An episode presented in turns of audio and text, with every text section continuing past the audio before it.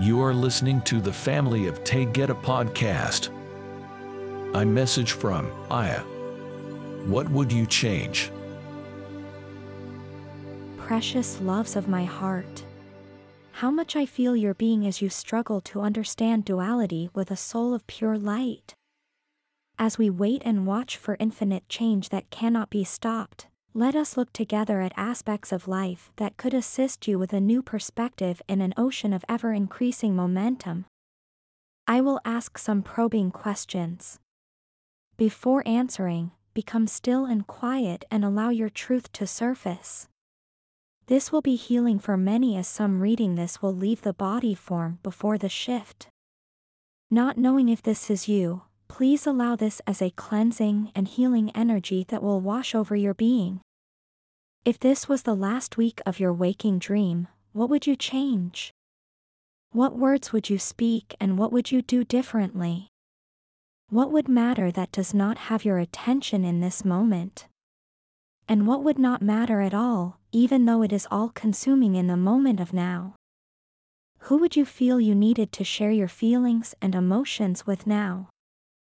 Who would you distance yourself from in an undeniable way? Who would you forgive and what would that feel like within? Have you also forgiven yourself? You are love and the beloved ones of light. I embrace you now with the depth of eternal light. Who would you reach out to in love that you worked so hard to build a wall to keep away?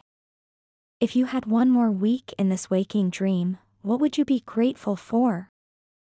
What would you see as a gift that you once feared or detested? Would you see a handicap as a stepping stone or catalyst for change?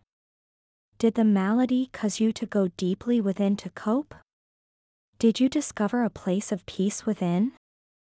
All of these things you experience now will change and vanish but no one knows the moment of the grand shift but a mighty elder of light and the higher realms of creative power where God covers all life. Elder Akai knows precisely the very moment of power and love that will explode into the crystal hearts of your origin. The moment of now will not be revealed as many are awakening as planned by the soul. There is nothing greater than to see a struggling identity realize who they really are in the power of light. The momentum of the God self realized soul is spreading exponentially, and this was always the sacred plan.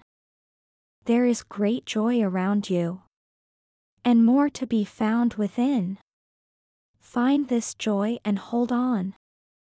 The magnificence of your being is connected to infinite light from God, Alako, and the majesty of the beginning of all mysteries being known is before you.